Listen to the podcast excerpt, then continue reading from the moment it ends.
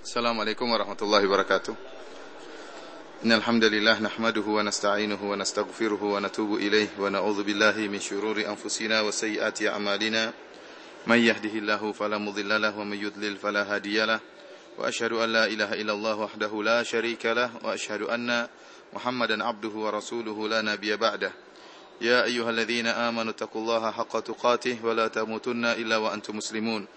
يا أيها الناس اتقوا ربكم الذي خلقكم من نفس واحدة وخلق منها زوجها وبث منهما رجالا كثيرا ونساء. واتقوا الله الذي تساءلون به والأرحام إن الله كان عليكم رقيبا. يا أيها الذين آمنوا اتقوا الله وقولوا قولا سديدا يصلح لكم أعمالكم ويغفر لكم ذنوبكم ومن يطع الله ورسوله فقد فاز فوزا عظيما. أما بعد فإن أصدق الحديث كتاب الله وخير الهدى هدى محمد صلى الله عليه وسلم وشر الأمور محدثاتها وكل محدثة بدعة وكل بدعة ضلالة وكل ضلالة في النار Para hadirin yang dirahmati oleh Allah Subhanahu wa taala, para jamaah umrah yang dimuliakan oleh Allah Subhanahu wa taala, tamu-tamu Allah yang dimuliakan oleh Allah Subhanahu wa taala. Alhamdulillah pada malam hari ini Allah kembali memberikan kita kesempatan untuk bisa menjalankan salah satu bentuk syukur kita kepada Allah Subhanahu wa taala yaitu melaksanakan salat maghrib berjamaah di Masjid Nabawi. Dan sekarang kita berusaha bersama-sama untuk menuntut ilmu di Masjid Nabawi. Dan saya tidak bosan untuk mengingatkan bahwasanya menuntut ilmu merupakan ibadah. Ibadah bukan hanya salat bukan hanya puasa bukan hanya membayar zakat bukan hanya sedekah. Menuntut ilmu juga merupakan ibadah. Bahkan menuntut ilmu merupakan kewajiban. Talabul ilmi faridatun ala kulli muslim. Kata Nabi SAW menuntut ilmu adalah wajib bagi setiap muslim. Karenanya Nabi SAW diperintahkan oleh Allah untuk meminta tambahan ilmu. Wa qur rabbi zidni ilma. Katakanlah wahai Muhammad, Rabbi zidni ilma. Ya Rabbku tambahkanlah ilmu kepada aku. Dan merupakan tanda kecintaan Allah kepada seorang hamba Allah menjadikan seorang hamba cinta dengan ilmu. Allah menjadikan seorang hamba semangat untuk menuntut ilmu. Dalam hadis yang diriwayatkan oleh Imam Al-Bukhari, Rasulullah SAW bersabda, "Man yuridillahu bihi khairan yufaqihu fid din." Barang siapa yang Allah menghendaki baginya kebaikan, maka Allah akan mudahkan membuat dia faqih tentang agama. Dia akan paham tentang masalah agama. Lihatlah di sini Nabi sallallahu alaihi wasallam mengatakan, "Man yuridillahu bihi khairan." Barang siapa yang Allah kehendaki bagi dia kebaikan. Dan para ulama telah menjelaskan bahwasanya jika datang isim nakirah dalam konteks kalimat syarat ya maka memberikan faedah keumuman. Man yuridillahu bihi khairan. Barang siapa yang Allah kehendaki bagi dia kebaikan yaitu begitu banyak kebaikan, kebaikan yang umum, kebaikan yang begitu banyak. Yufaqihu fid din, maka Allah akan buat dia paham tentang agama. Dan Al-Hafidz Ibnu Hajar rahimahullah menjelaskan khairan di sini tanwin untuk tafkhim, untuk pengagungan terhadap kebaikan tersebut. Artinya apa? Kebaikan yang diraih oleh penuntut ilmu, orang yang belajar ilmu bukan kebaikan sembarangan, tapi kebaikan yang besar yang Allah kehendaki baginya. Oleh karenanya Rasulullah SAW mendatangkan dengan kalimat tanwin, Man yuridillahu bihi khairan yufaqihu fid din. Barang siapa yang Allah kehendaki bagi dia kebaikan yang besar, kebaikan yang yang banyak, maka Allah akan buat dia paham tentang masalah agama. Lawannya, mafhum mukhalafahnya, barang siapa yang Allah ya tidak ingin kebaikan baginya, maka Allah akan buat dia tidak paham tentang masalah agama. Oleh karenanya para hadirin yang dirahmati oleh Allah Subhanahu wa taala, barang siapa yang mendapati dalam dirinya semangat untuk menuntut ilmu, ya, semangat untuk mendengarkan majelis ilmu, maka ini mudah-mudahan merupakan tanda kebaikan yang Allah kehendaki baginya. Dan cukuplah firman Allah Subhanahu wa taala, "Qul hal yastawi alladziina ya'lamuna wal ladziina la ya'lamun?" Katakanlah apakah sama antara orang-orang yang berilmu dengan orang-orang yang tidak berilmu? Ini kata para ulama disebut dengan istifham ingkari. Ya, pertanyaan untuk mengingkari. Jawabannya tentu tidak sama. Tidak akan sama antara orang-orang yang berilmu dengan orang-orang yang tidak berilmu. Dalam segala hal tidak sama. Ya, dalam perilaku, dalam akhlak, dalam beribadah, dalam keyakinan, dalam akidah. Di dunia tidak sama terlebih lagi di di akhirat. Maka tidak boleh kita menyamakan antara orang-orang yang berilmu dengan orang-orang yang tidak berilmu. Kalau Allah Subhanahu wa taala membedakan antara anjing berilmu dengan anjing yang tidak berilmu, bagaimana antara manusia yang berilmu dengan manusia yang tidak berilmu? tatkala Allah Subhanahu wa taala berfirman, "Yas'alunaka madza uhilla lakum?" Mereka bertanya kepada engkau apa yang dihalalkan bagi mereka. Ya. Kul uhilla lakum at-tayyibat wa ma 'allamtum minal jawarihi mukallibina tu'allimunahunna mimma 'allamakumullah. Fakulu mimma amsakna 'alaihim. Fakulu mimma amsakna 'alaikum wadhkuru ismallahi 'alaihi. Kata Allah Subhanahu wa taala, mereka bertanya kepada engkau tentang apa yang dihalalkan bagi mereka. Katakanlah bahwasanya dihalalkan bagi kalian perkara-perkara yang baik dan hasil buruan dari anjing yang telah kalian ajarkan. Di sini lihat Allah Subhanahu wa taala membedakan antara anjing yang berilmu, hasil buruannya adalah halal untuk dimakan, adapun anjing yang tidak berilmu, hasil buruannya tidak halal untuk dimakan. Kalau anjing berilmu dibedakan oleh Allah dengan anjing yang tidak berilmu, bagaimana antara manusia yang berilmu dengan manusia yang tidak berilmu. Para hadirin dirahmati oleh Allah Subhanahu wa taala ini sekedar mukaddimah untuk menyemangati para hadirin untuk menuntut ilmu terutama menuntut ilmu di Masjid Nabawi tidak sama dengan menuntut ilmu di masjid-masjid yang lainnya. Dalam hadis disebutkan bahwasanya orang menuntut ilmu di Masjid Nabawi seperti berjihad di jalan Allah Subhanahu wa taala.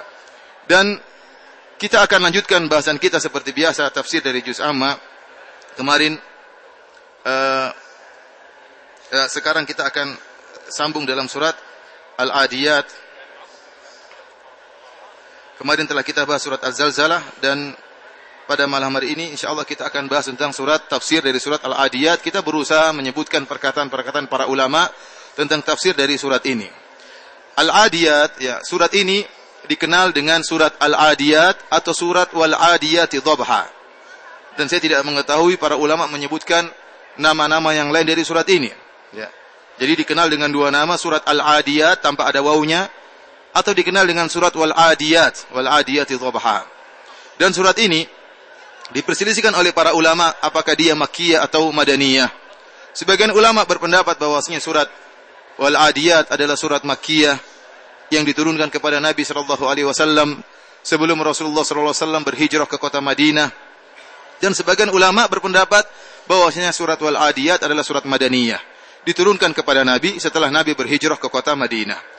Yang mengatakan bahwasanya surat ini adalah surat Makkiyah, tentunya ditinjau dari topik yang diangkat oleh Allah dalam surat ini, mengingatkan tentang ahwal hari kiamat, tentang dahsyatnya hari kiamat, ya, bahwasanya Allah akan membuka seluruh rahasia yang tersimpan oleh manusia dalam dada-dadanya akan dibongkar oleh Allah pada hari kiamat.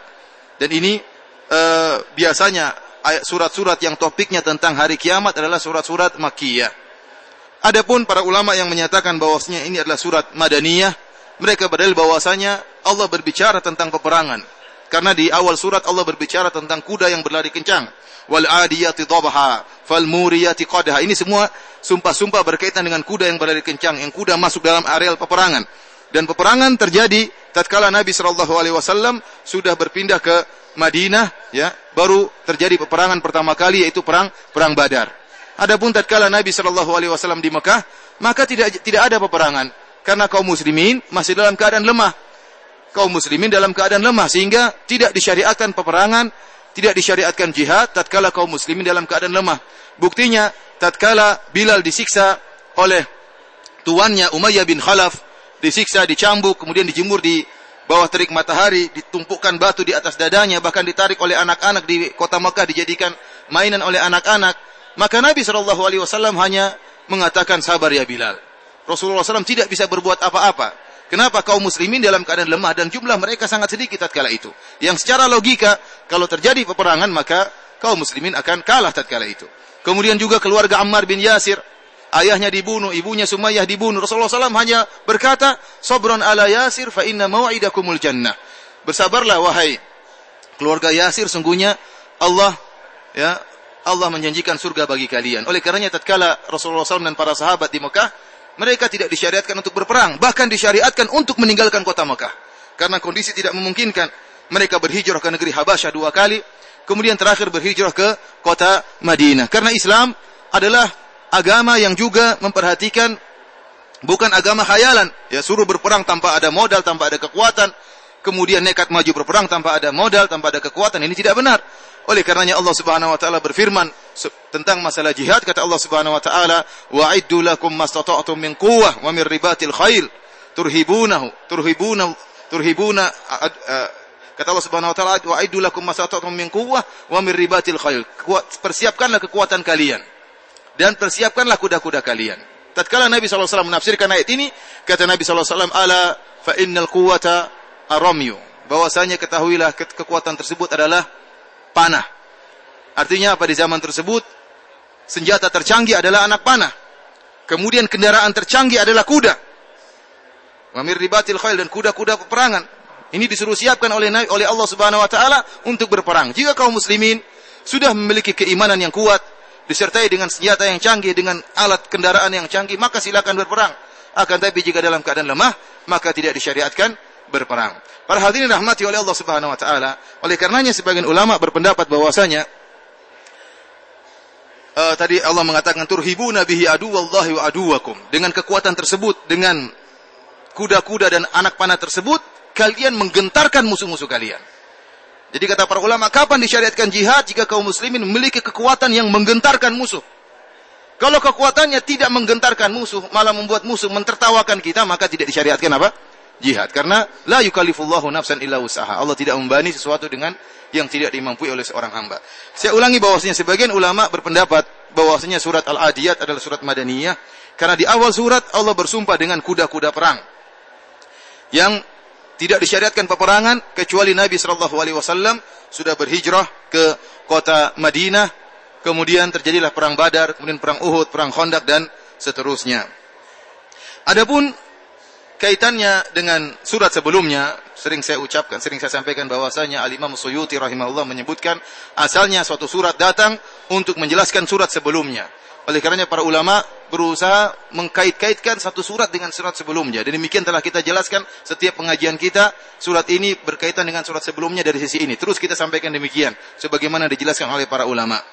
Di antaranya kata mereka di surat Az-Zalzalah, ya, Allah menyebutkan tentang ya, mithqala dzarratin khairan yarah wa may ya'mal mithqala dzarratin syarran yarah. Barang siapa yang melakukan kebaikan sedikit pun akan dia lihat balasannya dan barang siapa yang melakukan keburukan sedikit pun maka dia juga akan melihat balasannya. Dan dalam surat Adiyat Allah menjelaskan tentang orang yang melakukan keburukan. Di surat Az-Zalzalah Allah memberikan kaidah umum, siapa yang melakukan kebaikan ada balasannya, barang siapa yang melakukan keburukan pasti ada balasannya. Dalam surat Al-Adiyat Allah menjelaskan tentang ya bagaimana orang yang melakukan keburukan, orang yang pelit, orang yang bakhil. Dan inilah topik dari surat Al-Adiyat. Surat Al-Adiyat atau Al-Adiyati Dhabha topiknya menjelaskan tentang orang yang sangat cinta kepada harta sehingga dia tidak bersyukur kepada Allah Subhanahu wa taala, kenikmatan yang Allah berikan kepada dia tidak dia gunakan untuk bersyukur kepada Allah, tetapi dia menjadi orang yang sangat pelit, tidak mau berinfak, ya selalu mengeluh, ya tidak ingat anugerah yang Allah berikan kepada dia sehingga dia tidak menggunakan kenikmatan tersebut untuk bersyukur kepada Allah tapi untuk kufur kepada Allah Subhanahu wa taala, maka Allah akan ya mengingatkan dia akan membongkar isi hatinya, membongkar amal amal dia tatkala di hari kiamat kelak. Kita mulai para hadirin rahmati oleh Allah Subhanahu wa taala. Allah Subhanahu wa taala berfirman, "Wal 'adiyati dhabha." Yang diartikan demi kuda perang yang berlari kencang dengan terengah-engah. Jadi dhabha dalam bahasa Arab adalah suara yang keluar dari seekor kuda yang terengah-engah tatkala dia sedang berlari. Tatkala sedang berlari keluar suara itu namanya dhabah dalam bahasa Arab. Dhabah dalam bahasa Arab. Tentunya masalah ayat ini wal adiyati dhabha. Wal adiyat artinya ya al, al adu artinya berlari dengan cepat. Al masyu sari berjalan dengan cepat. Sehingga Allah Subhanahu wa taala tidak menjelaskan di sini tentang mausuf. Allah menjelaskan tentang sifat. Allah bersumpah dengan sifat demi yang berlari atau berjalan dengan cepat sambil terengah-engah. Jadi artinya kalau kita artikan secara bahasa, demi yang berjalan dengan cepat sambil terengah-engah. Siapa yang berlari dengan cepat tidak disebutkan oleh Allah Subhanahu wa taala. Karenanya ada khilaf di antara para salaf, di antara para sahabat tentang mana awal adiyat. Ada yang mengatakan wal adiyat artinya adalah ibil, adalah onta sebagaimana pendapat Ali bin Abi Thalib dan Ibnu Abbas mengatakan wal adiyat artinya kuda kuda yang berlari dengan cepat dan terengah-engah. Nanti akan kita jelaskan khilaf tersebut. Akan tapi saya katakan jumhur mufassirin, jumhur mufassirin, kebanyakan ahli tafsir menyatakan ayat ini berkaitan dengan kuda. Karena meninjau dari sifat-sifat selanjutnya, semuanya berkaitan dengan kuda. Kita akan jelaskan. Wal adiyati dhabha. Ya, demi kuda perang yang berlari kencang dengan mengeluarkan suara terengah-engah dhabha. Kemudian kata Allah, fal muriyati qadha. Dan demi kuda yang mengeluarkan api dengan pukulan kuku kakinya. Jadi kuda tatkala berlari dengan cepat, saking cepatnya kukunya mengenai batu, keluar percikan-percikan api. Allah bersumpah dengan kuda yang seperti ini, berlari dengan dengan dengan kencang sehingga kukunya yang keras itu tatkala bersentuhan dengan batu maka mengeluarkan percikan-percikan api. Dan ini tidak berlaku pada onta, ini berlaku pada apa? Pada kuda.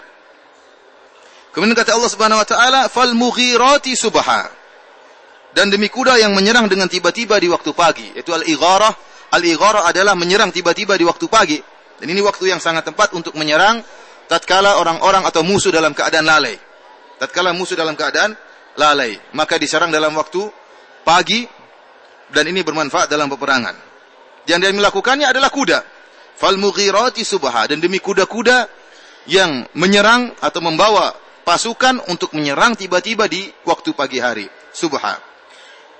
Kemudian kata Allah Subhanahu wa taala, fa atharna bihi naqa'a.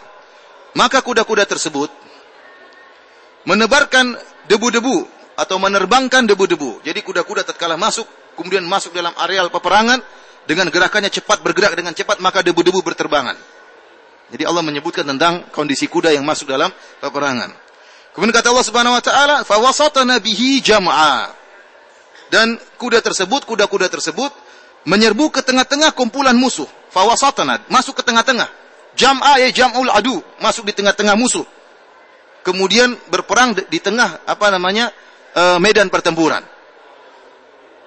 Jadi ayat-ayat ini berkaitan dengan kuda-kuda peperangan yang berlari dengan kencang sampai saking kencangnya terengah-engah suaranya, kemudian saking kencangnya maka memercikan percikan-percikan api dari kukunya tatkala bersentuhan dengan batu kemudian mendebarkan debu berterbangan, kemudian masuk di areal medan tengah-tengah pertempuran. Ini adalah kegiatan kuda-kuda perang. Allah bersumpah dengan sifat-sifat kuda ini. Buat apa? Apa yang ingin Allah tekankan? Yang ingin Allah tekankan, kata Allah, Innal insana rabbihi lakanud. Sungguhnya manusia itu sangat ingkar, tidak berterima kasih kepada Tuhannya. Jadi Allah bersumpah dengan kuda-kuda tersebut. Buat apa? Untuk menekankan bahwasanya manusia itu sifatnya ingkar, tidak berterima kasih. Ingkar dengan nikmat yang Allah berikan kepada dia. Lupa dengan kenikmatan yang Allah berikan kepada dia. Nanti akan kita jelaskan apa kaitannya sumpah-sumpah kuda tersebut dengan penekanan ini. Sebelumnya para hadirin dirahmati oleh Allah Subhanahu wa taala, tadi telah kita isyaratkan ada pendapat yang lain tentang uh, tafsiran surat ini. Saya katakan tadi dari Ali bin Abi Thalib radhiyallahu taala anhu, beliau mengatakan wal adiyati wal adiyati dhabha artinya onta-onta yang berjalan dengan cepat tatkala musim haji. Jadi uh, Ali bin Abi Thalib berbicara bukan peperangan tetapi haji. Jadi Allah Allah berbicara tentang tunggangan, tunggangan perang dan tunggangan haji. Kalau Ali bin Abi Thalib menafsirkan dengan tunggangan haji dan ini disebutkan oleh para ulama dengan tafsir ikhtilaf tanawu, ikhtilaf perselisihan yang tidak bermasalah, tidak bertentangan. Saya ulangi, dalam kaedah tafsir, kebanyakan tafsir, kebanyakan khilaf yang ada dalam tafsir adalah khilaf tanawu, yaitu berbeda contoh saja, namun tidak ada kontradiksi. Berbeda dengan khilaf dalam masalah fikih. Kebanyakan khilaf dalam masalah fikih adalah tadad, bertentangan. Yang satu bilang haram, yang satu bilang halal. Kalau dalam masalah fikih demikian. Yang satu bilang mengatakan sunnah, satunya mengatakan bid'ah. Adapun dalam masalah tafsir tidak. Kebanyakan hanya sekedar contoh. Ya contohnya wal adiyat menurut Ibnu Abbas radhiyallahu taala yang berlari kencang adalah kuda. Karena Allah tidak menyebutkan demi kuda yang berlari kencang. Allah hanya menyebutkan demi yang berlari kencang. Yang berlari kencang ini apa? Menurut Ibnu Abbas adalah kuda. Adalah tunggangan yang digunakan untuk peperangan. Namun menurut uh, Ali bin Abi Thalib adalah onta yang digunakan untuk berhaji. Oleh karenanya dan uh, disebutkan onta dikiaskan atau di, di, disamakan dengan dengan kuda juga mengeluarkan suara ya uh, suara tatkala berjalan dengan dengan cepat. Kemudian di sini Allah juga menyebutkan uh, fal mughirati subha dan onta yang berjalan di pagi hari kata Ali bin Abi Thalib yaitu dari padang Arafah menuju uh, dari Muzdalifah menuju Mina. Dari Muzdalifah menuju Mina karena kita tahu kita keluar dari kalau kita hajian kita keluar dari Muzdalifah di pagi hari setelah kita sholat subuh, kemudian kita wukuf ya di Muzdalifah sebentar untuk berdoa kepada Allah Subhanahu wa taala sampai matahari mulai menguning baru kemudian kita berjalan menuju ke Mina. Dan ini sunnah yang yang sering dilupakan oleh jamaah haji.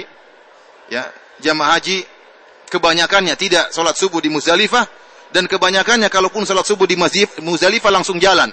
Padahal di situ ada disuruh untuk berzikir indal masyaril haram Wa idza afattum min arafatin fadhkurullaha 'indal masy'aril haram. Kata Allah Subhanahu wa taala, jika kalian telah uh, apa namanya pergi meninggalkan Arafah, maka berzikirlah di Masy'aril Haram yaitu di Muzdalifah kapan? Setelah salat subuh. Makanya tatkala Ali menafsirkan fawasatana bihi jam'a, maka onta-onta tersebut masuk di tengah jam'a. Jam'a jam'un adalah salah satu nama dari Muzdalifah. Salah satu nama dari Muzdalifah. Kenapa? Ijtama'an nas fih. Karena orang-orang berkumpul di situ. Maka disebut dengan jam'ah. Kata Nabi SAW, Waqaftu hahuna wa jam'un kulluhu mawkif. Aku berwukuf di Muzdalifah ini dan jam'un yaitu Muzdalifah seluruhnya adalah tempat wukuf orang yang sedang berwukuf di Muzdalifah. Intinya saya ingin sampaikan bahwasanya para hadirin ada pendapat di sebagian sahabat yang menyatakan wal adiyat bukanlah kuda yang berperang tetapi onta yang onta yang sedang membawa jamaah haji untuk melaksanakan ibadah haji. Intinya Allah Subhanahu wa taala mengagungkan dua perkara. Pertama, masalah peperangan jihad di jalan Allah Subhanahu wa taala sehingga Allah bersumpah dengan kuda-kuda yang mengangkat orang untuk berjihad dan yang satunya Allah bersumpah dengan onta-onta yang mengangkat orang untuk berhaji yang menunjukkan haji juga merupakan syairah, merupakan syariat syiar Islam yang yang yang agung di sisi Allah Subhanahu wa taala. Sebagian ulama berpendapat tatkala Allah bersumpah dengan kuda-kuda tersebut ya wal adiyati dhabha fal muriyati qadha fal mughirati subha fa atharna bihi naqa fa wasatna bihi jam'a innal insana li rabbih lakanud. Demi kuda yang berlari cepat sambil terengah-engah. Kemudian demi kuda yang mengeluarkan percikan-percikan api karena kukunya bersentuhan dengan batu-batu. Demi kuda yang menyerang tiba-tiba di pagi hari. Demi kuda yang menerbangkan debu-debu demi kuda yang masuk di tengah-tengah peperangan. Setelah itu Allah menyebutkan apa? Innal insana li rabbih lakanud. Sungguhnya manusia itu sangat ingkar, jahud, kafur, sangat ingkar kepada Robnya, kepada Allah Subhanahu wa taala. Apa hubungannya sumpah-sumpah dengan kuda dengan sifat manusia yang mengingkari? Sebenarnya Allah mengatakan, Allah ingin menjelaskan kepada kita wahai manusia, lihatlah kuda. Kuda adalah hewan yang sangat taat kepada tuannya diberi kenikmatan sedikit oleh tuannya, namun dia benar-benar pandai bersyukur kepada tuannya. Tatkala di kandangnya atau di tempat apa namanya istirahatnya kuda tersebut dirawat oleh tuannya, diberi makan, diberi minum, dibaiki. Namun tatkala tiba waktu perang, kuda-kuda tersebut sangat patuh kepada tuannya. Dia pandai bersyukur. Bahkan dengan begitu kencangnya dia menjalankan perintah tuannya untuk mengangkut tuannya menuju daerah peperangan. Bukan untuk jalan-jalan, untuk berperang. Bahkan dia maju masuk dalam daerah pertempuran demi untuk memenangkan tuannya dan melawan musuh. Oleh karena seakan-akan Allah mengatakan wahai manusia lihatlah kuda adalah hewan yang pandai bersyukur. Kalian padahal kuda hanya diberikan kenikmatan sedikit oleh tuannya. Apa yang dikasih sih? Cuma dikasih makanan, cuma dikasih minum, di, dikasih apa-apa. Adapun manusia diberikan berbagai macam kenikmatan, diberikan tubuh yang indah, ya. Diberikan kenikmatan di depan dan di belakangnya, kanan kirinya semua kenikmatan, diberikan akal yang cerdas, diberikan berbagai macam bentuk kenikmatan, tetapi ternyata kanud, ternyata ingkar dan kufur kepada Robnya. Kemudian kata Allah Subhanahu Wa Taala, wa innahu ala dzalika syahid. Dan sesungguhnya manusia menyaksikan sendiri keingkarannya. Di sini ada dua pendapat di kalangan para ulama. Wa innahu dan sungguhnya dia, dia ini kembali kepada mana? Ada yang mengatakan wa innahu ay wa innallaha ala dzalika la syahid. Sungguhnya Allah menyaksikan keingkarnya dia tersebut. Allah menyaksikan pengingkarannya tersebut. Allah menyaksikan tidak terima kasihnya tersebut. Ini pendapat sebagian ulama. Artinya apa yang dia lakukan semuanya disaksikan oleh Allah, tidak ada yang luput. Dia sombong, dia angkuh, dia mengingkari, lupa daratan, lupa untuk beribadah kepada Allah Subhanahu wa taala tidak mau bersedekah, tidak mau sholat, tidak mau haji, tidak mau umrah. Pikirannya hanya dunia. Ini semua disaksikan oleh Allah Subhanahu wa taala. Namun pendapat yang kuat Allah alam bisawab, ya. Dhamir ini in la in wa innahu sungguhnya dia kembali kepada manusia itu sendiri. Wa innahu ala dzalika la syahid. Sungguhnya manusia itu tahu tentang ingkarnya dia, dia tahu. Dan dia menyaksikan hal tersebut. Dan persaksian ini bisa dengan perkataan, bisa dengan perbuatan, dengan tingkahnya. Adapun perkataan, contohnya dia tidak mengucapkan alhamdulillah, tidak memuji Allah tatkala diberi kenikmatan. Ini menunjukkan dia ingkar kepada Allah Subhanahu wa taala tidak bersyukur kepada Allah Subhanahu wa taala. Kemudian di antara bentuk persaksiannya dengan dengan perkataan adalah dia menisbahkan kenikmatan tersebut kepada dirinya. Jadi ini sering terjadi sebagaimana Qarun. Qarun tatkala diberikan harta yang kaya raya oleh Allah Subhanahu wa taala, dia mengatakan innama utituhu ala ilmin indi. Sungguhnya saya itu diberi harta, saya punya harta banyak karena saya punya ilmu. Karena saya punya ilmu untuk berdagang, untuk e, bekerja sehingga saya mengumpulkan harta yang banyak. Banyak manusia seperti ini. Tatkala diberi kelebihan oleh Allah kecerdasan, menemukan sesuatu dia gara-gara lihat otak saya canggih, lupa kepada Allah Subhanahu wa taala. Saya berhasil kenapa? Karena pengalaman saya berdagang. Bukan kayak kalian malas-malasan, saya pengalaman lihat. Banyak pengalaman sehingga saya mudah untuk berdagang. Dia lupa bahwasanya seluruhnya dari Allah Subhanahu wa taala. Dia lupa bahwasanya pengalaman tersebut juga yang yang mengaturnya adalah Allah Subhanahu wa taala. Dan kita sepakat bahwasanya kecerdasan tidak berbanding dengan kekayaan. Saya ingatkan, kecerdasan, kelihayan, kepintaran tidak berbanding dengan kekayaan. Apakah kalau orang semakin pintar semakin kaya? Jawabannya tidak. Terlalu banyak orang kaya yang miskin, orang pintar yang miskin banyak. Sarjana-sarjana yang miskin banyak. Sementara ada orang yang mungkin tidak sekolah, baru SD, jualan makanan kaya raya. Oleh karena jangan sampai seorang tatkala diberikan anugerah dari Allah Subhanahu wa taala kemudian dia mengatakan itu karena peran saya, karena otak saya, karena kecerdasan saya, karena keahlian saya, karena pengalaman saya. Ini bentuk tidak bersyukur kepada Allah Subhanahu wa taala. Tapi dia mengatakan alhamdulillah saya banyak Allah mudahkan saya untuk banyak pengalaman sebelum saya berdagang. Ini berarti bersyukur kepada Allah Subhanahu wa taala. Dia menisbahkan ya menisbahkan kekayaan atau anugerah yang dia dapat kepada Allah Subhanahu wa taala. Ini di antara bentuk Wa innahu ala dzalika lasyahid. Yaitu manusia menyaksikan keingkarannya tersebut dengan lisannya. Adapun dengan perbuatannya, menyaksikan pengingkarannya dengan perbuatannya, maka sangat banyak, sangatlah banyak manusia tatkala diperintah oleh Allah Subhanahu wa taala untuk bersyukur kepada Allah tidak dia lakukan. Jika Allah berikan begitu banyak kenikmatan, begitu begitu banyak kemudahan, maka dia israf, dia tabzir, dia habis-habiskan uangnya pada perkara yang tidak bermanfaat. Dia gunakan untuk hal-hal yang haram. Dan tatkala dalam keadaan sulit, dalam keadaan sulit dia pergi ke kuburan, tidak minta kepada Allah, minta ke penghuni kubur. Tidak beribadah, tidak sujud kepada Allah, tapi beribadah kepada mayat-mayat yang sudah berada di dalam tanah. Lupa dengan Allah subhanahu wa ta'ala. Kemudian Allah subhanahu wa ta'ala berfirman, Wa innahu lihubbil khairi lasyadid. Dan sungguhnya manusia itu kecintaannya kepada al-khair adalah sangat besar. Al-khair di sini adalah harta. Al-khair adalah harta. Allah Subhanahu wa taala menyebutkan harta dengan al-khair karena demikianlah manusia menganggap bahwasanya harta adalah kebaikan, padahal tidak tidak mesti. Kalau tidak digunakan kepada yang bermanfaat maka menjadi keburukan. Dan Allah berfirman dalam surat Al-Baqarah, kutiba alaikum idza hadara ahadakumul maut in taraka khairanil wasiyatu lil walidaini wal aqrabin. Kata Allah Subhanahu wa taala diwajibkan bagi uh, salah seorang dari kalian jika akan meninggal dunia in taraka khairan jika dia meninggalkan khairan. Khairan maksudnya harta. Jika dia memiliki harta di sini Allah menamakan harta yang banyak dengan khairan. Jika dia meninggalkan harta maka dia tulis wasiat untuk kedua orang tuanya dan untuk kerabatnya.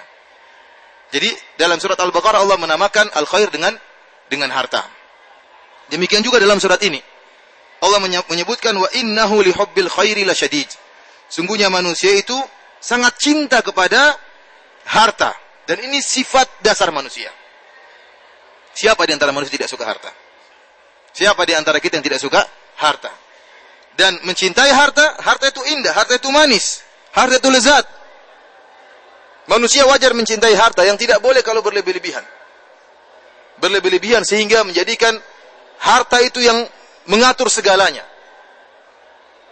Harta yang mengatur segalanya. Oleh karenanya manusia gara-gara mencari harta dia rela untuk begadang. Gara-gara mencari harta dia rela untuk bertengkar sama ayah dan ibunya. Gara-gara mencari harta dia rela memutuskan silaturahmi. Bahkan gara-gara cari harta rela menjual agamanya. Murtad. Kesemuanya demi harta. Kalau harta sudah menjadi puncak cita-cita tujuan utama, maka tercelah manusia, tercelah. Oleh karenanya doa Nabi sallallahu alaihi wasallam, "Wala taj'alid dunya akbaru hammina." Ya Allah, janganlah kau jadikan dunia sebagai ya puncak cita-cita kami yang terbesar. Tetapi dunia adalah sarana untuk mencapai akhirat. Tidak mungkin kita hidup di dunia tanpa ada harta, tidak mungkin. Kita ini sedang berjalan menuju akhirat dan harus melewati dunia. Dan harus melewati dunia. Dan kita berusaha mencari dunia, tetapi jangan sampai dunia menjadi tujuan utama. Dan jangan sampai dunia menjadi Tuhan.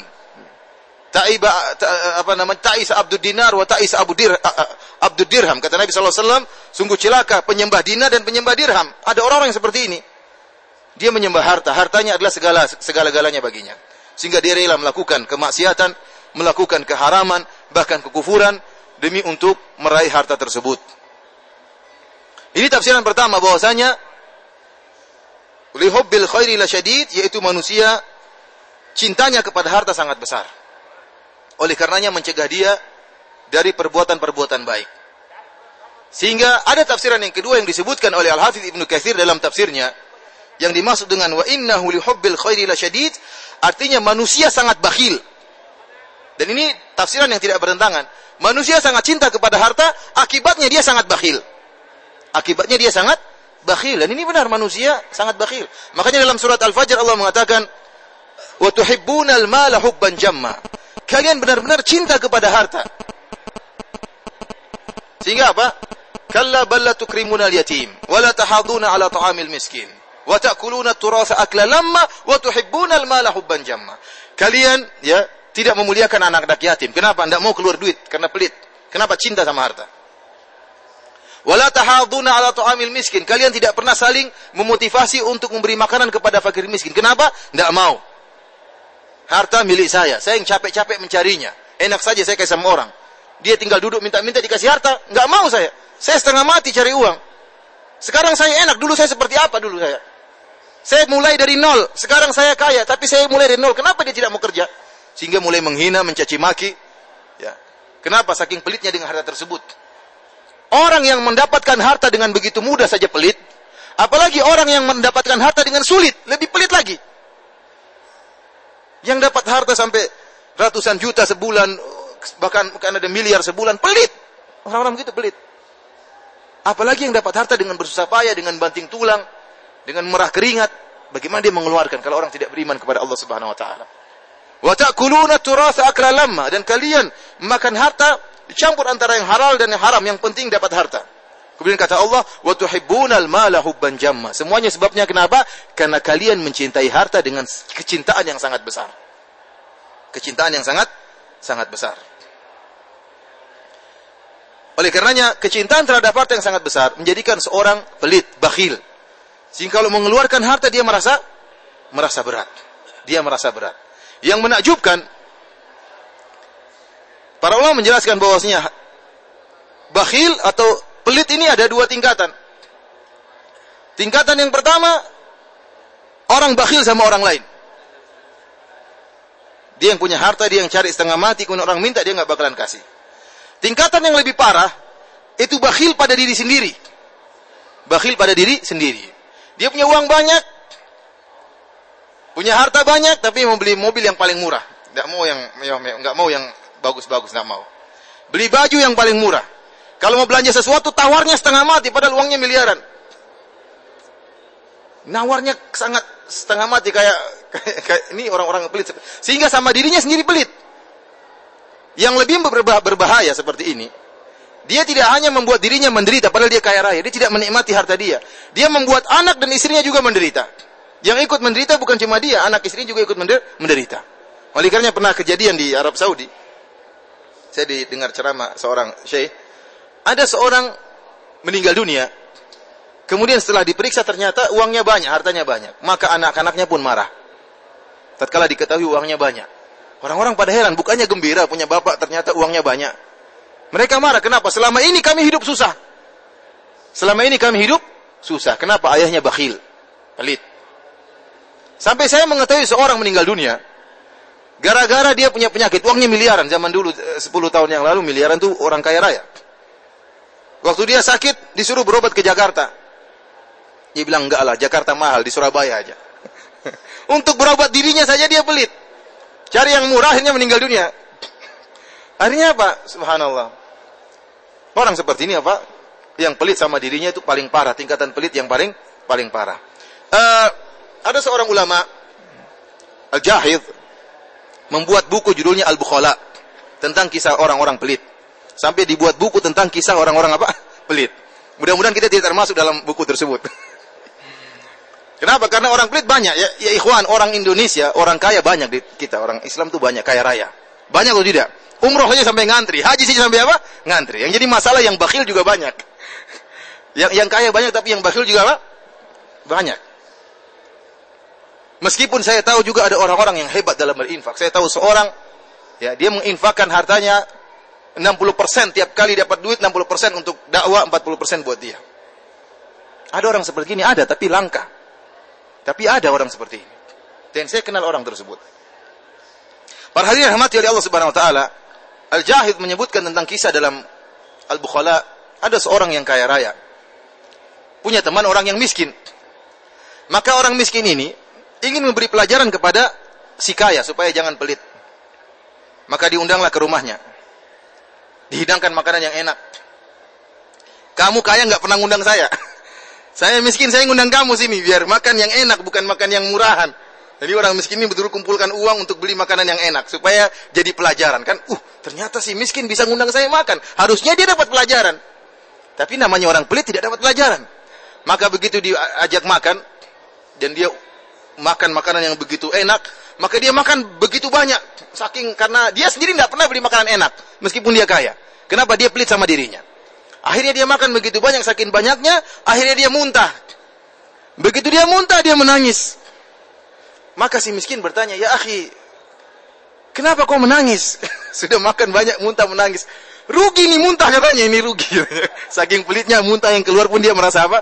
Merasa rugi. Itu bisa kita dalam kitab Al-Bukhala ada sebutin kisah ini. Artinya apa? Nama orang kalau sudah pelit ya ikhwan, luar biasa pelit. Sebagian orang hanya bersumpah kalau saya punya uang banyak dia dia sebenarnya sudah punya uang banyak, tapi dia ingin kalau saya uang banyak sekali baru saya akan bersedekah. Demikian juga sebagian orang-orang miskin, lupa diri, bersumpah kalau saya punya uang banyak, saya akan bersedekah. Kalau saya dapat uang untung 200 juta, 100 jutanya untuk dakwah. Begitu dapat uang 200 juta, jangankan 1 juta, 500 ribu aja nggak mau keluar. Aduh banyak kebutuhan. Banyak kebutuhan, banyak utang, banyak ini. Padahal sebelumnya dia sudah bersumpah. Ini sifat-sifat orang munafik. La in atana min fadlihi lanasaddaqanna wa lanakunanna minas salihin. Falamma atahum min fadlihi bakhilu bihi wa tawallaw wa hum muridun. Mereka mengatakan kalau Allah mendatangkan anugerah kepada saya, sungguh-sungguh kami akan bersedekah dan kami termasuk orang-orang yang saleh. Tatkala Allah memberikan anugerah kepada dia, maka dia pun a'radu, berpaling tidak mau bersedekah. Dan ini banyak terjadi. Ya. Sebagian ikhwan mengatakan saya, sebagian orang saya mau bekerja. Ya supaya dapat uang banyak saya yang bisa bersodakoh, saya bisa menampung anak yatim, saya bisa ini. Begitu dapat duit lupa, lupa, lupa dengan janjinya. Para hadirin rahmati Allah Subhanahu wa taala, oleh karenanya Allah mengatakan wa innahu lihubbil khairi la syadid. Sungguhnya manusia itu sangat cinta kepada harta. Dan saya katakan bahwasanya cinta kepada harta adalah manusiawi suatu yang fitrah yang tidak boleh berlebih-lebihan sampai menjadikan harta adalah utama. Oleh karena orang mengatakan, ya peganglah harta di tanganmu dan jangan masukkan di hatimu. Peganglah harta di tanganmu dan jangan masukkan di di hatimu. Ini perkataan yang mudah tapi prakteknya susah. Namanya orang cinta sama harta. Apalagi saya lihat di orang Indonesia, saya contohnya saja ya. Masalah mobil. Subhanallah. Di sini antum kalau lihat mobil-mobil di sini apa namanya peyot-peyot, tabrak saya sendiri pernah nabrak mobil saya tunggu orangnya datang lama saya nunggu kemudian dia datang saya bilang maaf akhi saya tabrak mobil antum Mana? Oh, enggak apa-apa. Lebih dari ini juga enggak jadi masalah. ini ini kenyataan saya pernah alami. saya kaget subhanallah. Di Indonesia, kalau ada mobil tegornya sedikit, yang sakit jantungnya langsung bukan mobilnya. uh, benar-benar dia apa? Cintanya kepada mobil lebih daripada istrinya. Bahkan mobilnya istri keduanya, bukan istrinya malah. Lebih sering di atas mobil daripada sama istrinya. Oleh para hadirin rahmatillah subhanahu wa ta'ala. Ini bukti bahwasanya cinta kepada dunia luar biasa. Manusia itu cinta kepada dunia. Apalagi terlebih-lebih dunia tersebut dia raih dengan susah payah. Maka kecintaannya semakin besar. Dan sulit untuk mengeluarkan uangnya untuk berinfak di jalan Allah subhanahu wa ta'ala. Makanya kemudian Allah subhanahu wa ta'ala mengingatkan kepada orang-orang seperti ini. Afala ya'lamu idza bu'thira ma fil qubur. Maka apakah dia sang manusia tadi yang pelit tadi, yang cinta kepada harta, tidak mengetahui apabila dia dibangkitkan, apabila dibangkitkan apa yang dari kuburan. Artinya tatkala manusia dibangkitkan. Dikeluarkan dari kuburan, tatkala itu dia akan mengetahui. Di sini Allah Subhanahu wa taala tidak menyebutkan maf'ul bih. Allah hanya mengatakan afala ya'lamu. Apakah dia tidak mengetahui? Mengetahui apa Allah tidak sebutkan. Dan dalam kaidah ilmu tafsir, kalau ada maf'ul bih, maf'ul bih itu objek tidak disebutkan bersama predikat, maka memberikan faedah keumuman. Memberikan faedah apa? Keumuman. Mengetahui itu butuh objek atau tidak? Kalimat predikat mengetahui itu kata kerja yang butuh apa? Objek. Tetapi Allah tidak menyebutkan objeknya. Allah hanya mengatakan afala ya'lam. Tidakkah dia mengetahui? Mengetahui apa Allah tidak sebutkan. Oleh karena sebagian ahli tafsir dalam buku tafsir mereka mengatakan yaitu apakah dia tidak mengetahui segala perkara yang akan Allah bongkar pada hari kiamat yang buat dia akan takut tatkala Allah bongkar kebakhilannya, tatkala Allah bongkar pengingkarannya, Allah bongkar pelitnya, Allah bongkar kemaksiatannya. Wa hussila ma fi sudur. Dan dikeluarkan apa yang dalam dada-dada. Seluruh yang tersimpan dalam dada akan dibongkar oleh Allah Subhanahu wa taala. Yauma tubalas sarair. Hari di mana seluruh rahasia akan dibongkar oleh Allah Subhanahu wa taala.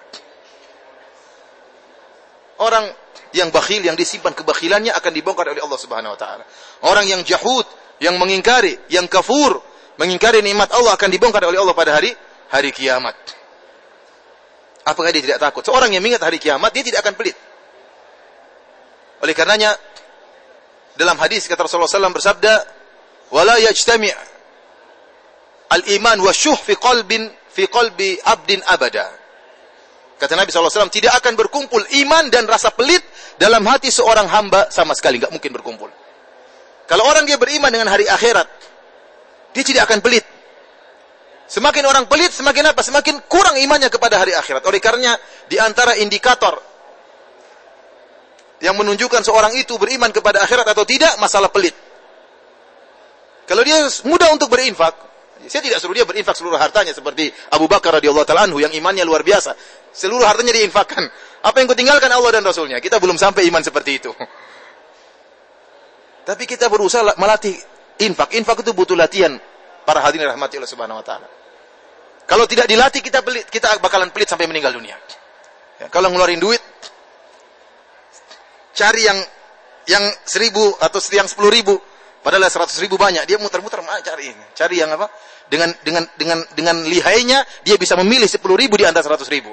Kemudian dia masukkan dalam dan dia merasa sudah banyak sepuluh ribu ini. Dia merasa sudah apa? Sudah banyak. Orang yang beriman kepada hari akhirat dia tahu bahwasanya apa yang dia infakkan itulah yang akan tersisa tabungannya di akhirat. Oleh karenanya dalam hadis yang diriwayatkan oleh Aisyah radhiyallahu taala anha, annahum dzabahu syatan, waktu orang-orang sedang menyembelih kambing, maka Nabi SAW bertanya, "Ma baqiya minha?" Apa yang tersisa dari dari kambing tersebut? Karena setelah disembelih dibagi-bagikan. Setelah dibagi-bagikan Rasulullah SAW bertanya kepada Aisyah, "Ma baqiya minha?" Apa yang tersisa dari kambing yang belum dibagikan? Kata Aisyah, "Ma baqiya minha illa katifaha." Seluruhnya sudah dibagikan ya Rasulullah, yang tersisa hanyalah pundak kambing yang belum dibagikan. Maka kata Rasulullah SAW, "Baqiya kulluha illa katifaha." Seluruhnya tersisa kecuali pundak kambing yang belum dibagikan itu yang tidak tersisa. Seluruh yang sudah disumbangkan itu yang tersisa di akhirat. Itu yang tersisa di akhirat. Yang tidak disumbangkan itu tidak tersisa hilang dengan dunia. Sirna dengan sirnanya dunia. Tetapi yang disumbangkan, yang diinfakkan itulah yang tersisa di di akhirat. Oleh karenanya para hadirin yakinlah bahwasanya kita akan dibangkitkan oleh Allah Subhanahu wa taala tidak dalam keadaan tidak membawa harta apa pun. Bukankah Nabi SAW bersabda, Yuhsyarun nasu yaumal qiyamati hufatan uratan gurlan buhman. Manusia akan dikumpulkan pada hari kiamat kelak dalam keadaan tidak memakai alas kaki, dalam keadaan telanjang bulat, dalam keadaan belum disunat, dalam keadaan buhman. Apa itu buhman? Tidak membawa apa-apa kata Nabi wasallam. Tidak ada yang dia bawa harta sedikit pun tidak dia bawa. Jangankan 100 real, satu real pun tidak dia bawa. Dia bangun dibangkit oleh Allah dalam keadaan tidak tidak ada harta sama sekali. Harta yang dia kumpulkan selama ini adalah untuk apa? Untuk ahli warisnya. Harta yang dia nikmati di akhirat adalah harta yang dia sumbangkan yang dikeluarkan di jalan Allah Subhanahu wa taala itulah yang bermanfaat bagi dia di akhirat kelak.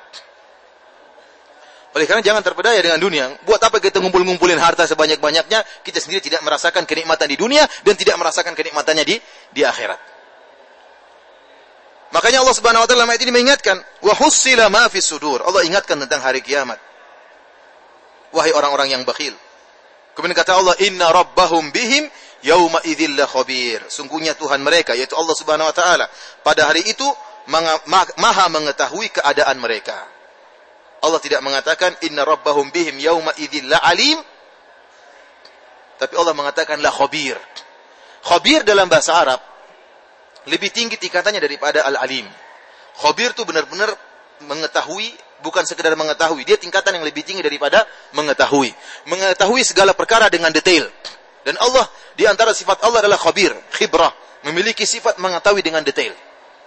Oleh karenanya Allah Subhanahu wa taala menyebutkan sifat khabir ini dalam beberapa tempat yang menunjukkan butuh ketelitian. Contohnya seperti Allah Subhanahu wa taala berfirman,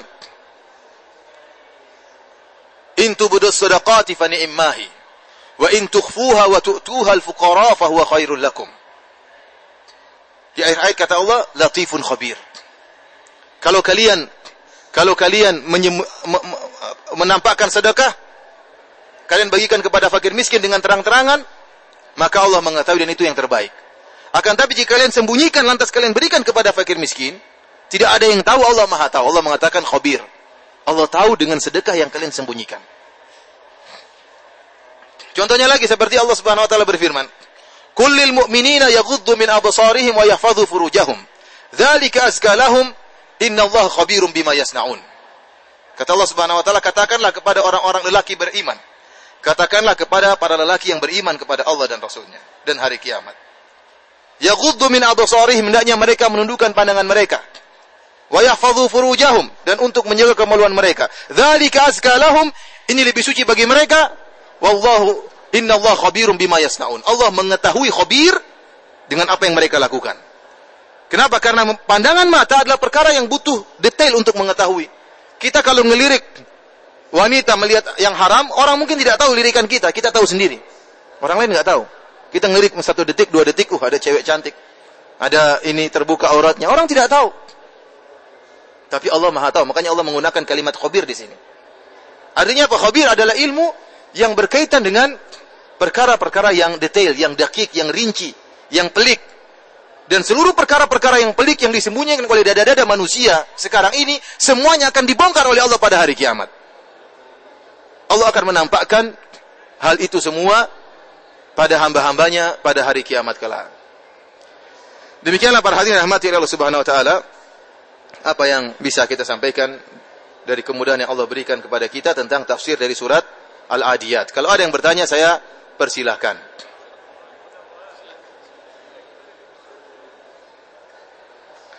Pertanyaan saya tidak punya harta. Apa yang boleh saya infakkan? Kalau nggak punya harta mau infak apa? Kalau tidak punya harta, ya tidak usah berinfak. Jangan nekat ya. Tapi dengan infak yang lain. Kulli tasbihah sadaqah, takbirah sadaqah kata Nabi wasallam, takbir sadaqah, tasbih sadaqah, tahlil la ilaha illallah juga apa? Sadaqah. Tabassumu tabassumu kali akhika sadaqah, senyum kepada saudara apa?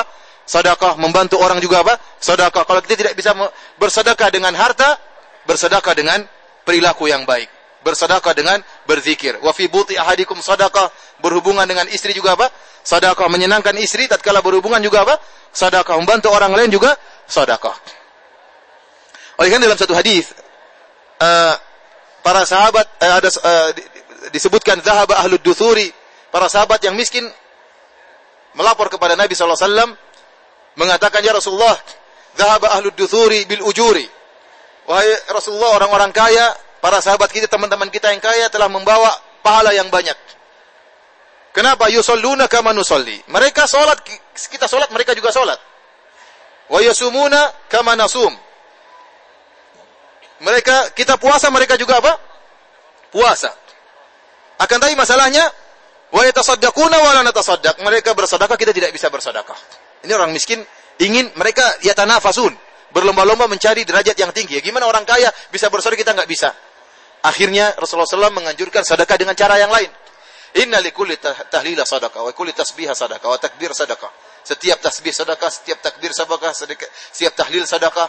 Ini semua nahyu anil munkar sadaqah, amr bin ma'ruf sadaqah. Ya. Rasulullah SAW menyuruh mereka bersedekah dengan cara yang lain. Akhirnya orang-orang miskin tadi memperbanyak fikir, memperbanyak amalan yang lain untuk menyaingi orang-orang yang kaya. Ternyata orang-orang yang kaya mendengar hadis tersebut, mereka juga berzikir, mereka juga bertasbih, mereka juga bertakbir. Jadi tetap aja kalah. Akhirnya orang miskin lapor lagi kepada Rasulullah yang kaya juga demikian. Kata Rasulullah SAW, "Dzalika fadlullah yu'tihi may yasha." Inilah karunia Allah yang Allah berikan kepada Allah ke kehendaki. Oleh karenanya, orang-orang Islam disuruh untuk ber, berharta tapi untuk berinfak, diinfakkan. Bukan disuruh mencari harta untuk pelit, untuk kikir, bukan. Untuk bakhil, tapi mencari harta untuk diinfakkan. Betapa banyak dalil yang menyuruh orang-orang untuk berinfak di jalan Allah Subhanahu wa taala. Oleh karenanya, dua orang yang berhak untuk kita cemburui, kata Nabi sallallahu alaihi wasallam, La hasada illa fitnatain. Tidak ada cemburu kecuali pada dua orang. Yang pertama, rojulun. Seorang yang memiliki harta yang banyak. Ya. Allah berikan harta kepada dia. Fasallatahu ala halakatihi fil haq. Maka kemudian dia habiskan hartanya untuk di jalan Allah Subhanahu wa taala. Wa rajulun atahu Allahul hikmah. Fahuwa yu'allimuha wa yaqdi biha. Dan yang kedua orang yang berilmu yang dia berhukum dengan ilmu tersebut dan dia mengajarkan ilmu. Ini dua orang yang sangat harus dicemburui. Kenapa dua orang ini adalah pondasi agama? Agama dibangun di atas apa? Di atas dana dan di atas ilmu. Oleh karenanya Nabi SAW di awal dakwah Allah beri taufik untuk nikah dengan Khadijah radhiyallahu taala anha, seorang wanita saudagar kaya raya yang mengeluarkan seluruh hartanya untuk berdakwah di jalan Allah. Kemudian Allah beri taufik kepada Nabi untuk berteman dengan Abu Bakar yang juga kaya raya, yang mengeluarkan uangnya untuk membebaskan para budak yang miskin. Dan luar biasa kalau hanya orang berilmu saja nggak punya modal, bagaimana mau dakwah? Sementara orang-orang kafir, ahlul batil, ahlul dolal, mereka berdakwah dengan segala apa yang mereka miliki. Dengan berbagai macam sarana. Dengan berbagai macam alat komunikasi.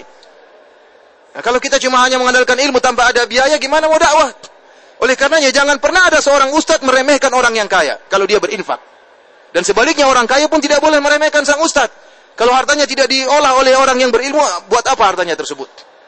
Oleh karenanya, dua orang inilah dua orang yang paling diharapkan untuk diikuti. Bahkan kata Nabi tidak ada cemburu kecuali kepada dua orang model seperti ini. Yang berilmu dan mendakwakannya dan mengajarkannya dan yang berharta dan menginfakannya jalan Allah Subhanahu wa taala. Bahkan yang capek sang ustaz. Tentu bayangkan ada orang kaya raya. Ustaznya datang. Pak Bos, saya mau dakwah di mana? Mau dakwah di sana Pak Ustaz di tengah hutan. Butuh apa? Butuh ini, butuh makan, butuh ini macam-macam, butuh motor, butuh macam. Berapa dananya semua? Dia ACC sudah, kamu dakwah. Dia di rumah ngongkang-ngongkang aja kaki sama istrinya sama anak-anaknya. Ini ustadz yang berdakwah, pahala juga lari sama dia atau tidak? Ustadznya yang capek, dia di rumah saja santai. Tapi dia dapat pahala atau tidak? Dapat. Kalau tidak ada ACC dia nggak jalan itu dakwah. Oleh karenanya dua orang ini ya, jangan disepelekan antara orang yang memiliki harta untuk berinfak di jalan Allah dan antara seorang yang berilmu yang mendakwahkan syariat Allah dan syariat Rasulullah Sallallahu Alaihi Wasallam. Oleh karenanya kalau jika seorang tidak punya harta, maka tidak mengapa dia berangan-angan seandainya saya punya harta saya akan berinfak seperti fulan dan fulan tapi ingat angan-anganan ini dia catat dalam hati jangan nanti kalau sudah datang duit dia pelit. Ini dia dusta sama Allah Subhanahu wa taala. Faminhum man ahadallah. La in atana min fadlihi lanasaddaqanna. Di antara mereka ada yang berjanji kepada Allah. Jika datang karunia Allah maka kami akan bersedekah. Tatkala datang karunia Allah lupa untuk ber bersedekah.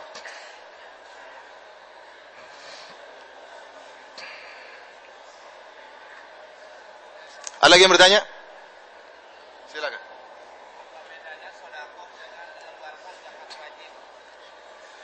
sedekah adalah kalimat yang umum, mencakup sedekah yang wajib maupun sedekah yang sunnah. Sedekah yang wajib seperti uh, zakat, kemudian juga sedekah kepada yang di bawah tanggungan kita, kepada orang tua kita, kepada anak-anak kita, kepada istri kita. Ini juga sedekah yang yang wajib.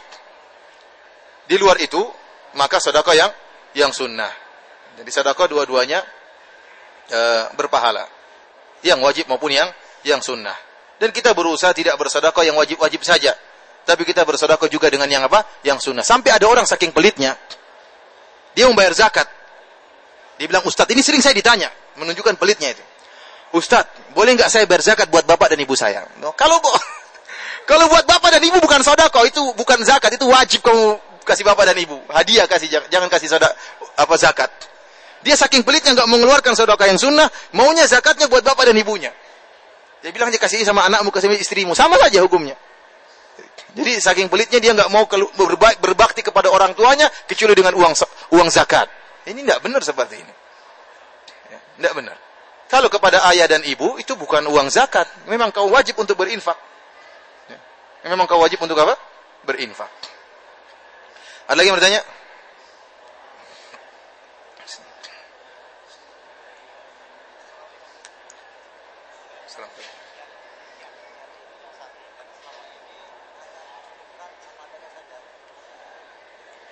Menunjukkan apa? Mencukupkan apa?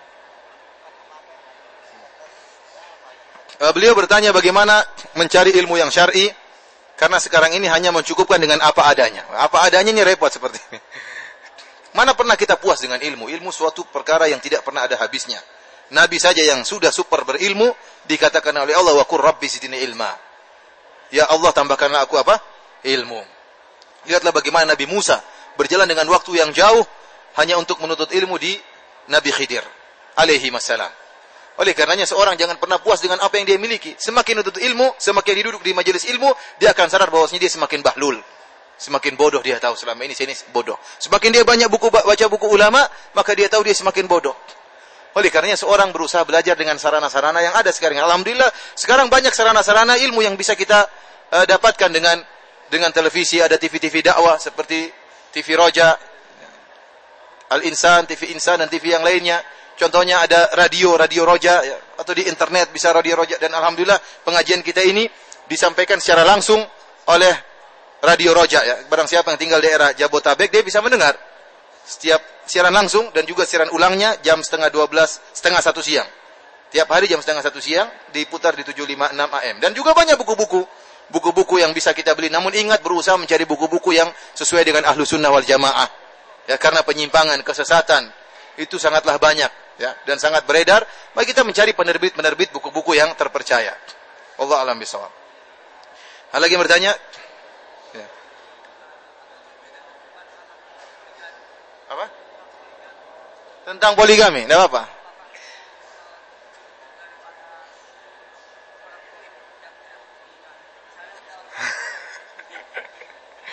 Ini pertanyaan yang sangat indah. Kata Bapak ini, apakah orang yang tidak poligami itu merupakan bentuk pelitnya? Jawabannya tidak. Karena sebab poligami banyak. Bisa jadi karena pelit, bisa jadi. Dia nggak mau, aduh kalau istri dua repot saya cari uang uang saya habis nanti buat istri dua, apalagi tiga, apalagi empat. Ada karena takut dan ini banyak yang karena takut. Ada yang karena takut, takut diomelin. Jangankan istri, sebelum istri ngomel, orang tua kita ngomel di luar. Karena biah kita, kondisi kita tidak sama seperti misalnya di Arab Saudi. Arab Saudi, bagaimana istrinya mau marah sama suaminya? Wong istrinya aja hasil poligami. Ibunya istri ketiga dari bapaknya. Gimana dia mau marah suami nggak boleh poligami? Dia melarang poligami, dia tidak muncul di dunia. Oleh karenanya kondisi di tanah air kita tidak sama, oleh karenanya perlu perjuangan. Orang yang ingin poligami perlu apa? Perjuangan. Namun ada orang-orang yang berhasil yang hebat. Ya, kan kebanyakannya penakut. Ada yang bukan karena penakut tapi kasihan sama istri, saking cintanya sama istrinya, tidak ingin menyakiti apa? hatinya. Ya boleh-boleh saja. Poligami hukumnya apa? Sunnah. Namun tidak lazim bahwasanya yang tidak poligami itu uh, pelit. Ngomong-ngomong bawa poligami enggak? Belum. Pelit enggak? Enggak ya, insyaallah. Jadi tidak mesti pelit ya. Tergantung yang tahu Allah Subhanahu wa taala. Apalagi kalau niatnya untuk menolong ya. Janda-janda perawan-perawan tua itu butuh pertolongan. Butuh pertolongan. Dan syariat poligami adalah syariat yang mukjizat dan ini saya pernah jelaskan dalam pengajian khusus judulnya mukjizat poligami. Tentunya tidak cukup saya cuma sampaikan sedikit ini. Tetapi yang jadi masalah banyak yang praktekkan syariat tersebut dengan praktek yang salah. Kita ingin orang-orang yang hebat yang praktekkan praktek poligami dengan praktek yang yang benar. Sehingga menyelamatkan banyak para wanita kaum muslimat yang butuh dengan sentuh apa sentuhan sayang dari para lelaki. Allah alam bisawab. Ada lagi yang bertanya? Ya.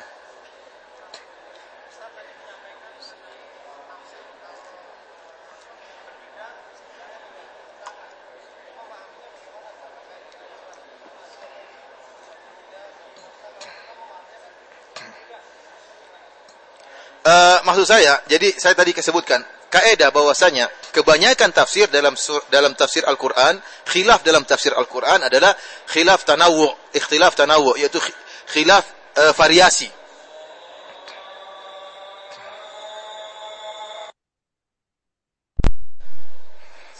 Uh, jadi saya katakan bahwasanya uh, khilaf dalam tafsir kebanyakan adalah ikhtilaf tanawu, khilaf variasi. Artinya contohnya wal adiyat, yang berlari kencang. Yang mau diartikan yang berjalan dengan kencang. Yang diartikan onta berjalan dengan kencang juga tidak jadi masalah. Dan onta juga adalah hewan yang hebat. Afala yang turuna ilal ibili kaifa khuliqat. Kata Allah bagaimana, apakah mereka tidak melihat tentang onta bagaimana diciptakan. Mau diartikan dengan kuda juga tidak jadi masalah. Dan ini, ini, ini menunjukkan hanya sekedar contoh. Satunya mencontohkan kuda kecuali kalau Allah bersumpah demi kuda. Ini tidak bisa ditafsirkan lagi dengan tafsiran yang lain. Tapi Allah bersumpah dengan sifat demi yang berjalan dengan cepat. Yang berjalan dengan cepat bisa ini, bisa itu, bisa yang lainnya. Ya. Oleh karena tatkala Allah mengatakan wal muriyati qadha yang menyalakan api. Ini sebagian ulama mengatakan menyalakan api maksudnya kuda yang berlari dengan kencang sehingga kukunya bersentuhan dengan batu dan memercikan api. Ada yang mengatakan yang menyalakan api adalah tukang namimah, tukang gibah. Yang menyalakan api permusuhan. Dan ini juga berhak untuk disumpahi orang ini bahaya seperti ini. Dengan perkataan yang sedikit bisa menimbulkan perpecahan satu kelompok. Ya, dengan perkataan gibah dan namimah. Ada yang menafsirkan demikian. Ini jadi ini tafsir contoh. Berbeda dengan hukum fikih. Fikih enggak satu haram satu halal, repot. Bertentangan. Satu sunnah satu bid'ah, bertentangan. Oleh karenanya uh, dan ini banyak dalam tafsir banyak sekali seperti kutilal insanu ma akfara. Ma akfara di situ manya apa? Ma apakah ma ta'ajubiyah ataukah ma istifhamiyah. Ini artinya beda-beda tapi tidak tidak ada tidak ada pertentangan. Tidak ada pertentangan. Ini banyak. Ada lagi yang bertanya? Silakan.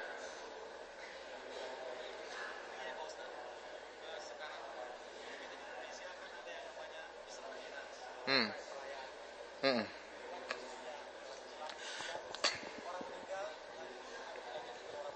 Bapak besok masih di sini? Besok masih di sini? Uh, kita uh, perayaan dalam Islam, perayaan dalam Islam berbeda dengan perayaan-perayaan yang lainnya. Tatkala Nabi SAW datang ke kota Madinah, Nabi mendapati sebagian orang merayakan hari hari perayaan ada perayaan yang merupakan adat istiadat penduduk kota Madinah. Maka Nabi tegur. Lihat, mereka merayakan hari kebiasaan adat istiadat apa? Penduduk kota Madinah. Tradisi mereka. Nabi tegur, Nabi mengatakan sudah diganti dengan dua perayaan yang baik, Idul Fitri dan Idul apa? Idul Adha. Dan perayaan kaum muslimin cuma dua, Idul Fitri dan Idul Adha yang tahunan. Cuma dua, yang mingguan eh, hari Jumat yang tahunan Idul Fitri Idul Adha. Dan kedua perayaan ini berbeda dengan seluruh perayaan agama-agama dan aliran-aliran yang ada dalam semesta ini. Kenapa? Kedua perayaan ini dirayakan setelah adanya ibadah.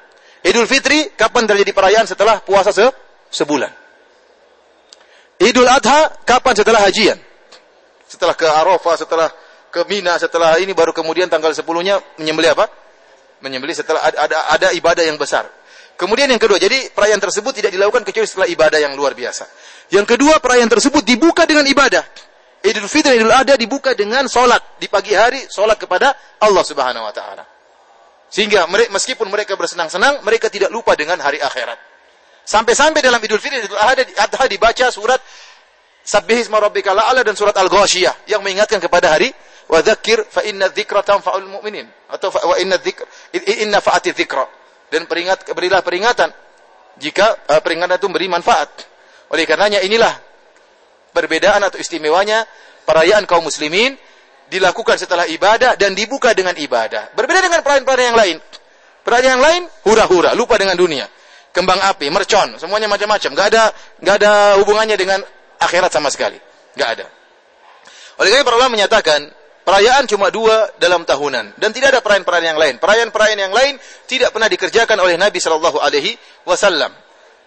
Dan apa yang di zaman Nabi Shallallahu Alaihi Wasallam bukanlah suatu ibadah, bukan suatu agama, maka zaman sekarang juga bukan ibadah, bukan agama. Oleh karenanya Imam Malik mengatakan, "Famalam yakun yauma idin dinan, fala yakuna yauma dina." Kata Al Imam, Imam Malik, gurunya Imam Syafi'i, apa yang di zaman Nabi Muhammad bukanlah agama, zaman sekarang juga bukan agama. Bagaimana suatu perkara di zaman Nabi tidak dikenal oleh para sahabat, kok sekarang menjadi agama? Contohnya perayaan-perayaan yang tidak pernah dicontohkan oleh Nabi Shallallahu Alaihi Wasallam. Ya. Contohnya seperti perayaan Isra Mi'raj. Kalau kita mau buka pintu ini terlalu banyak mau kita rayakan. Tahun baru Islam, Isra Mi'raj, hari perang Badar, hari perang Khandaq, hari perang Uhud, hari kelahiran Abu Bakar, hari kelahiran Umar, hari kelahiran siapa lagi? Utsman, hari kelahiran Ali, hari Fatu Makkah. Terus apa? Hari perang Hunain. Kalau kita membuka pintu ini terlalu banyak hari-hari. Bisakah kita melarang kalau ada orang bikin sekarang hari perayaan perang Khandaq? Bisa melarang nggak kita? Saya tanya sama antum, bisa nggak kita melarang? Nggak bisa. Bebas bikin hari kelahiran Abu Bakar. Saya cinta sama Abu Bakar, saya mau bikin hari kelahiran Abu Bakar. Akhirnya terlalu banyak perayaan yang bisa melalaikan orang daripada tujuannya. Sehingga sekarang akhirnya apa? Ini sebenarnya pembahasannya panjang, cuma waktunya sedikit. Insya Allah besok saya ulang lagi.